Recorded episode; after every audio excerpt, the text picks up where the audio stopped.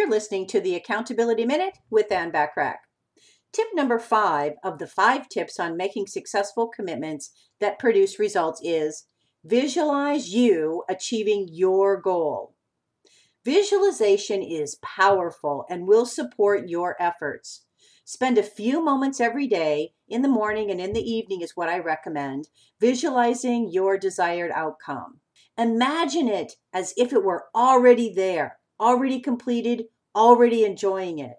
Feel how good you feel and completely immerse yourself in the smell and the sounds of the entire environment and experience. When you're able to focus on the end result instead of monetary temptation, you will make the right choices that support your desired outcomes. If you've tried and failed in past commitments, it doesn't matter.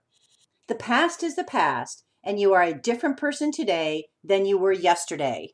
Starting right now, you are now armed with the strength and the tools you need to successfully commit to creating your desired future outcome. Ken Blanchard, author of over 30 books, including the bestseller The One Minute Manager, said, There is a difference between interest and commitment.